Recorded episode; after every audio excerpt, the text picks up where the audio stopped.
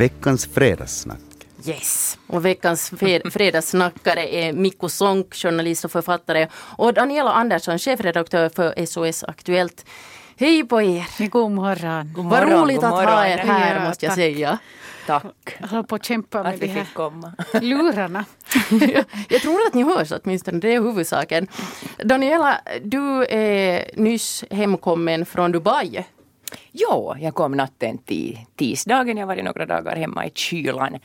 Och det har inte Redan. bara varit en semesterresa? nej, Eller? nej, inte alls, inte alls. Eller menar, det är klart, några dagar var jag ju på stranden. Ja, brun är du i alla fall. Så. ja, det här... Uh, var ska jag börja? Det är en lång historia. Jag var nästan tre veckor nu i Dubai uh, innan, innan jag kom hem då. Och, no, jag måste egentligen, jag skulle kunna fråga av er att när ni, när ni hör Dubai, vad tänker ni då på? Sollyx uh, Amusement Park for Adults. Nej men alltså som en stor så här, nöjespark för vuxna. Jag älskar Dubai. Och det finns ju alltid det finns så mycket att göra och samtidigt är det alltid varmt och god mat. Det är turistens Dubai. Mm. Det finns en annan sida och det är den du tänker berätta om. Det är den jag tänker på, absolut. ja.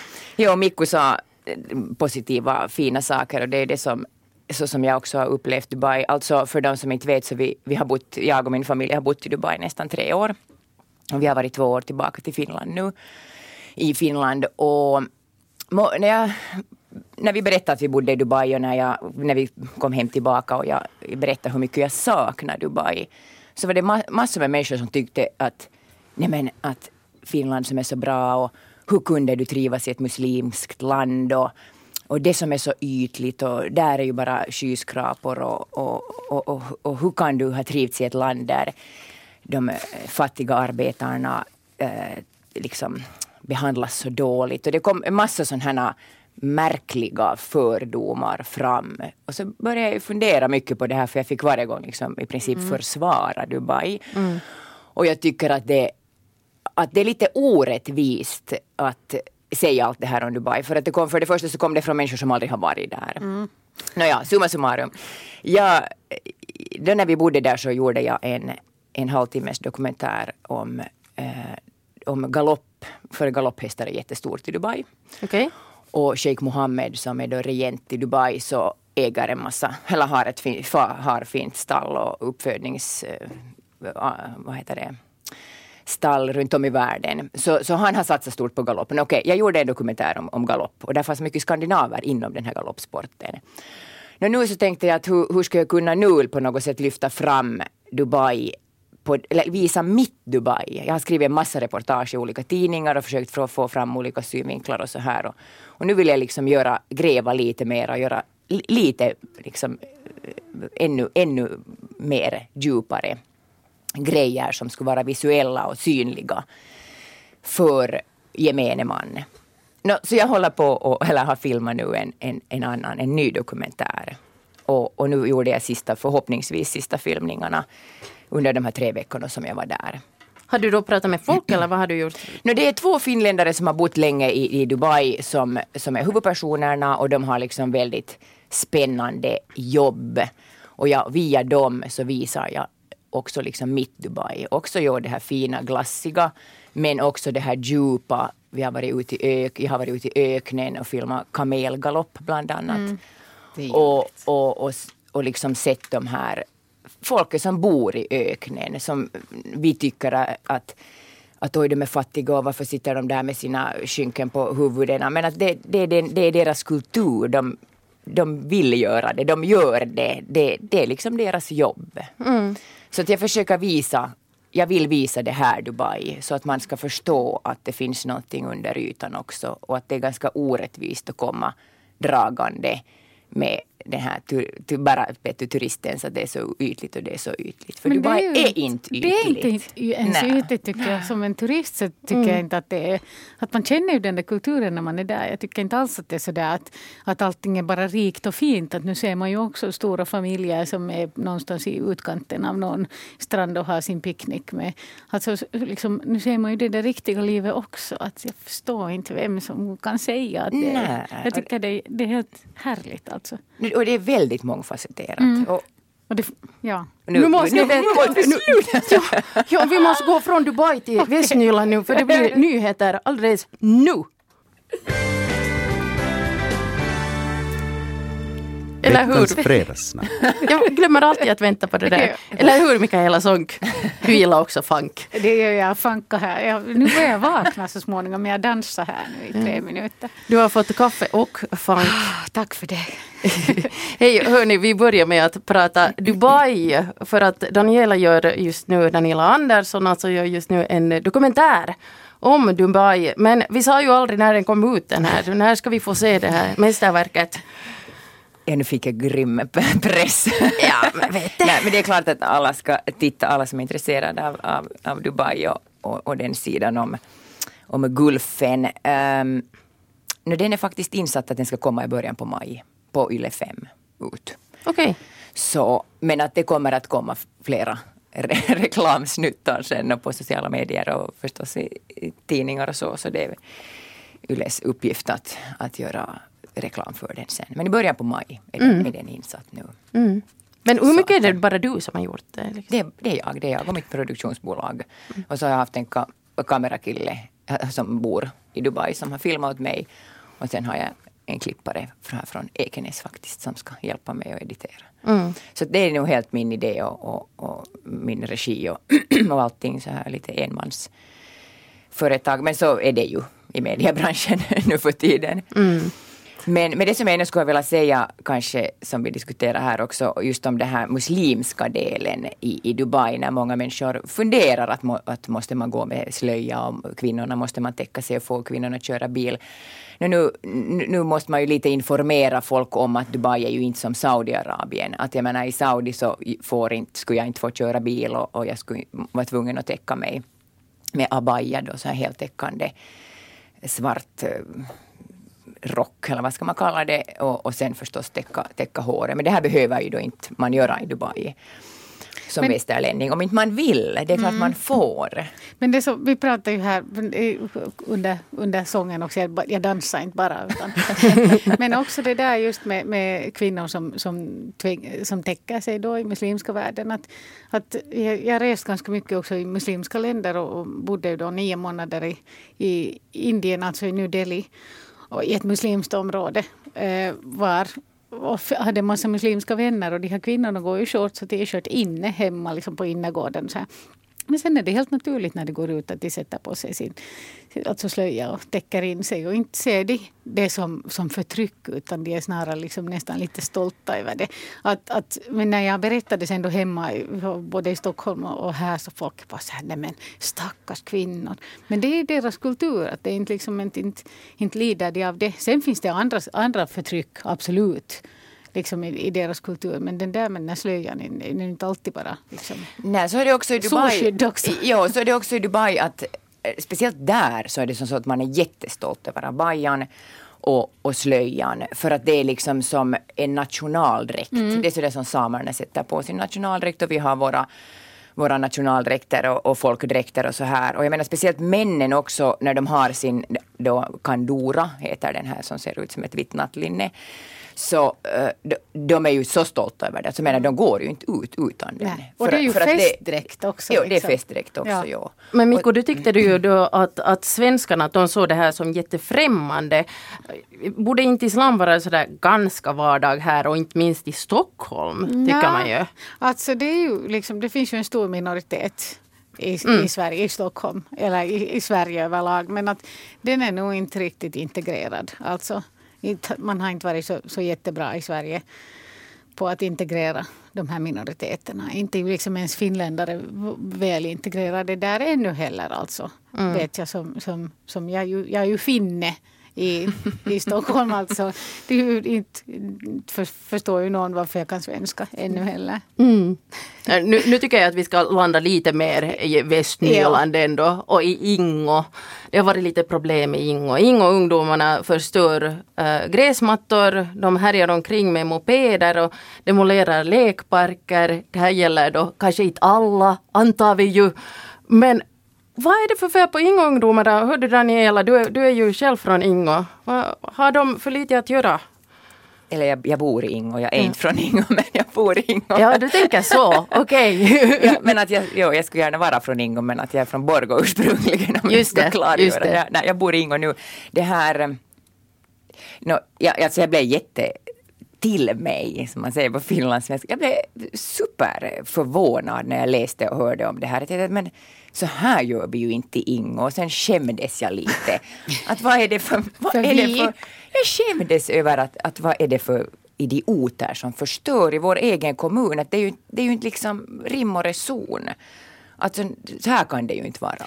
Men jag tror att det är just det att, att de kanske inte har tillräckligt att göra. Man tänker själv när man, när man det där, alltså var kanske 13, 14 så då cyklar man runt på stan och, och liksom, det fanns inte så hemskt mycket att göra då. Tack, tack gode gud att vi inte började förstöra någonting. Men, men det var ju sen först liksom på högstadiet, nian kanske, som man började gå på Unkan. Och, och sen, började, sen fanns det liksom platser, men nu, nu, jag måste säga att jag är inte så insatt vad det finns i Ingo.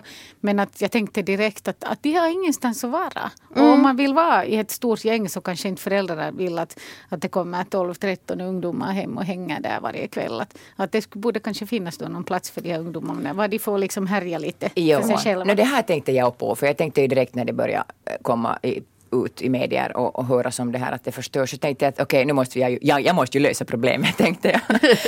Eller hjälpa till, att vad ska vi göra?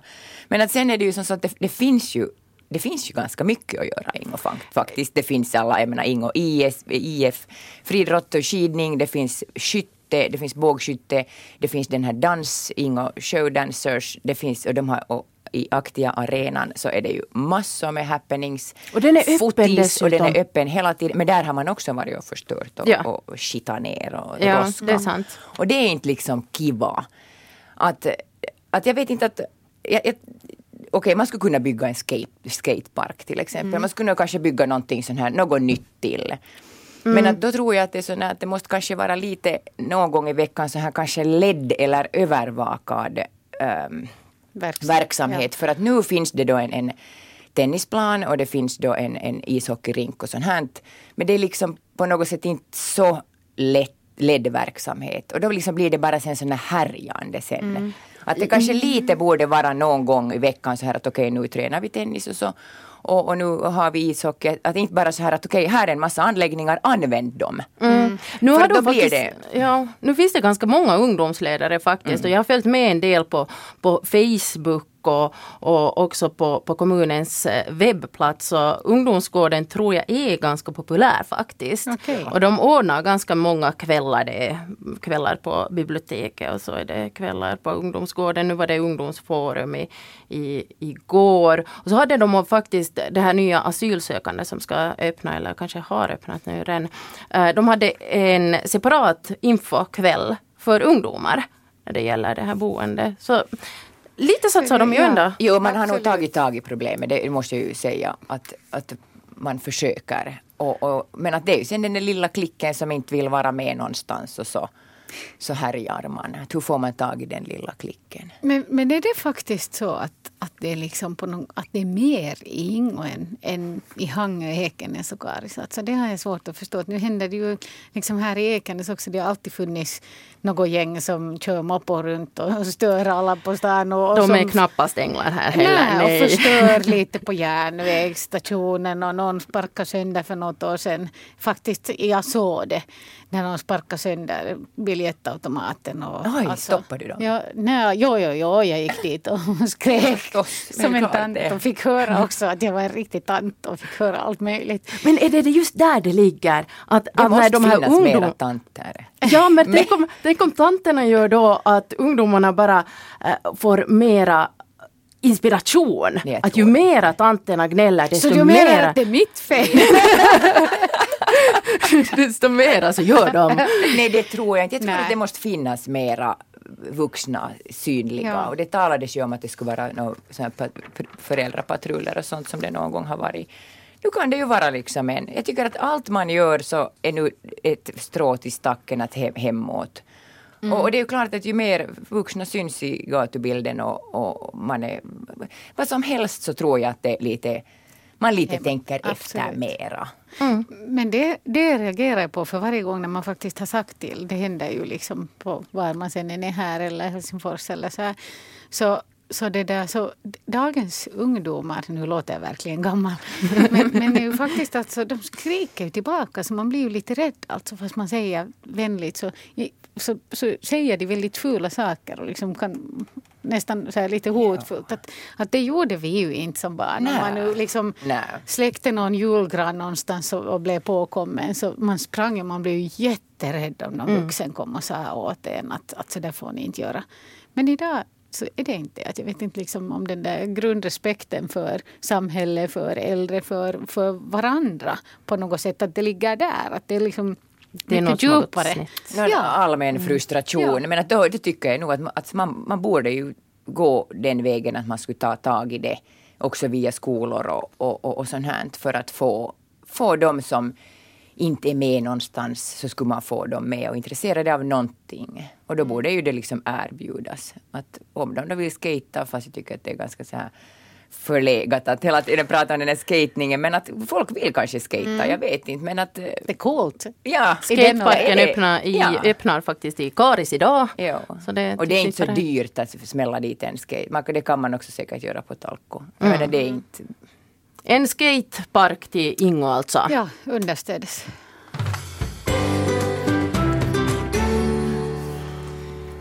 Ja, Pujo ska vi snacka om ja, nu. Det har ju liksom blivit en liten sån här högborg för hemlig bilindustri. Med, eh, det handlar om pansarfordon och världens kraftigaste elbil och så här supermilitärfordon och dessutom så finns där en sån här supermetall, mm. Exote tillverkas där. Det, det, handlar ju då bland annat om den här superbilen Troidion från Pujo. Hur förvånade blev ni när det kom fram att det, det tillverkas en massa sånt här högteknologiskt i Pujo? No, inte egentligen alls förvånad. Alltså, I Finland har vi en massa teknologisk kunskap och där finns, den där, där finns ju Sisu Auto och där, liksom, där finns ju liksom förutsättningarna för att göra någonting. Och det är ganska typiskt det där finska sättet att man håller allting hemligt. liksom, I Sverige skulle man ha slått på trumman förrän man ens har börjat. Ja, Men här ja. så ska man ha en färdig jäkligt fin produkt och sen börjar man så småningom visa, titta här. Ja, för man tror, ja, men att det kanske har att göra med det där självförtroendet. Vi ja. tror inte på det förrän det faktiskt är där och man vågar inte misslyckas. Nej. Och det lärde, har jag lärt mig att man, ska, man, om man vill lyckas så får man inte vara rädd att misslyckas. Mm. Men, men om nu, vi ser... nu har det lyckats verkar ja. ja. Men om vi ser det här liksom nu från, från Pujo-perspektiv.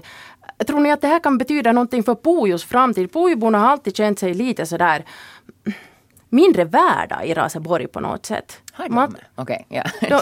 ja. Eller inte kanske själv men, men de har känt att, att de är inte riktigt sådär de räknas inte riktigt. Nej, och det har inte riktigt funnits någonting sådär som, som de andra kommunerna här har något stort men absolut, jag tror att det här kommer liksom...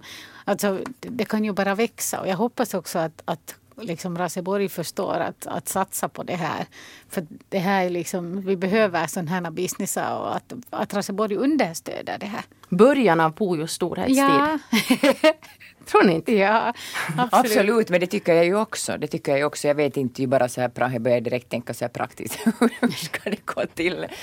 Och ska de expandera och ska det komma flyga in folk hit och, och, och så här. Ja, hur ska de dra nytta av, av det i sin Pujo-marknadsföring? Nej men herregud, på sommaren bara så, så jag tänker om, det, om vi får gäster så tänker jag åka dit och titta på den där bilen. Alltså. ja, men då kanske inte de vill. Att man måste ju ha med det här. Ja. Det ganska noggrant, ja. ja, men absolut om de har ställt ut den i Monaco. I, jo, jo, absolut. Alltså, liksom ja. Den har ju redan varit på, på utställningar så säkert finns ja. där ett exemplar som man kan få åka och titta på. Så både barn och, och, och liksom absolut. min man säkert skulle vilja se den och kliva in i den och, och titta. Liksom, så turismattraktion. Ja, ja. Ett folk vallfärdar till Pujo och så. Men det måste ju liksom bildas en, en, en PR-organisation kring det här. Och, och så vidare. Och så vidare. Så att, mm. Mycket bra. Mm. Det är jättebra. Ja, man måste satsa, super. De borde kanske satsa på att anställa en, en marknadsförare som verkligen skulle sköta den där brandingen också. Så att, för det är ju där det ofta faller, mm. fallerar. Liksom. Och sen så stora happenings med cocktail och champagne och, och prins Albert hit. Yes. Han hade ju älskat den där bilen. Så prins Albert från Monaco hit, hans vackra fru med Och sen har man fin cocktail och all press på plats och Ja. vi allihopa där förstås. Men, men vad hände härnäst då? Det var superbil och superpansarfordon. Vad, vad är nästa? Nästa sån här stora supergrej? Men, Helikoptrar. ja. Privata helikoptrar Eller så för kunna- Saudiarabiens kung. Eller så skulle de kunna ta fram en prototyp, alltså en bil som, som är liksom för, för vanliga människor också, en elbil. Som, det tror jag är nästa Ja. stora. Att nu finns det ju Tesla och det finns alla de här, de här stora som, som är jättefina och, och bra att köra och men fruktansvärt dyra. Att, att om vi liksom nu med tanke på klimat och allt så, så kanske det skulle vara att sätta på klimat och en elbil som, som vi vanliga människor kan köpa. En terräng-elbil. Ja. Som är billig som Åh. jag kan köpa och köra in Ja, i skogarna med. Absolut, fyrhjulsdriven. Som heter Troidion Pujo. yes! Den kan heta Pojo. Absolut. Jag tycker den, Jag stoppade oss där för jag kände att nu, nu skenar det iväg. alls man ska sikta högt. Vi har hela morgonen idag pratat om vårdföretaget Attendo och Raseborg som är i luven på varandra. De pratar inte med varandra överhuvudtaget. Det som är klart i den här soppan är att Raseborg känner att Attendo knep ett hyresavtal om äldreboende Villa Pentby Karis precis framför näsan på dem. Eh, det är alltså tre parter, staden, vårdbolaget Attendo och fastighetsägaren Tyve- Tyvene som har skrivit avtal sinsemellan. Och nu tolkar de dem på lite olika sätt. Och att ändå säger att staden borde veta om hela tiden att det är de som får det här hyresavtalet. Vad ska man nu tro? Är det här liksom mänskliga misstag och mänskliga tolkningar eller är det ren och skär lurendrejeri? Vad handlar det här om? Jag skulle säga att det, det är liksom lite lurendrejeri men det är också ett avtal, ett avtal. Så att ändå är ju liksom det är ett jätteföretag och de har säkert ganska standardiserade avtal som, som ger liksom lite rätten åt dem eller som spelar hemåt. Så att det är nu någon som har missat en klausul i ett, i ett eh, avtal. Och, men det tråkiga är när det är så stort företag så är det ju svårt sen att förhandla något vidare. Det är ju liksom alltså, som, som vi hörde tidigare i morse så det är ju ganska omöjligt att, att ens vinna någon rättegång om, om ett avtal är ju bindande. Mm. Det verkar ju som om staden och Tyven, alltså det var då den här fastighetsägaren, har ganska stor respekt ändå för det här jättebolaget. Ja, men det som är så hemskt tycker jag att, att man liksom på något sätt så talar man inte alls om de som bor där. Att, att, att det, man borde utgå från, från, liksom, från människan som är där. Man blir så upprörd när det, när det bara... Alltså, det är avtal och det är pengar och det är kommuner och det är företag. Och, så, och sista, det handlar ju egentligen om de här människorna. Som, 60 personer. ja, Mm. Men hur kan man ha missat då en sån här klausul? Jag vet inte. Vem är det som har skrivit under det här avtalet? Den borde ju titta lite i spegeln. Att nu missar vi. Var du inte elak nu? hur, kan, hur kan man vara så naiv? Alltså, Eller har man så missat klausul eller helt enkelt tolkat det, Ja, det här på ett vet annat jag sätt? ju inte, så nu ska jag inte kä- skälla på fel träd. Men och om det nu är så här stora saker så då kan man ju inte heller liksom som eh, kommun och stad vara så godtrogen att man tycker att någon ska vara bara schysst. Det är ju klart att business är business. Så då borde man kanske ha gått lite Kolla fakta. koll, duktigare, grundligare igenom det här. För att nu vara lite snusförnuftig här så, så kanske man borde ha kollat, haft någon jurist och kollat det och inte bara... Ja, Men jag där- vet ju inte. Men där är också den där liksom moralen och lite som vi snackade om tidigare. Att vad, har- vad har hänt med, med liksom bara den där respekten för varandra? Och, och liksom, Människan i första hand ja, pratar du då om. Att, Mm. att, liksom, att på något sätt, okej det här har nu hänt och staden, liksom Ra- Raseborg vill lösa det här på bästa möjliga sätt och, och ha de här klienterna då i, liksom, i fokus. Så då tycker jag att, att det ändå skulle kunna vara så mänskliga. Att de skulle kunna gå med på att förhandla med Men de hade ju försökt, här måste jag försvara dem fast jag inte alls känner dem, men jag hör, hörde ju på nyheten att de hade försökt komma in och, och, och förhandla, men då hade Thomas Blomqvist sagt att det är grundtrygghetsnämnden som tar hand om det. Okej, så jag tror nog att de försöker lösa det här.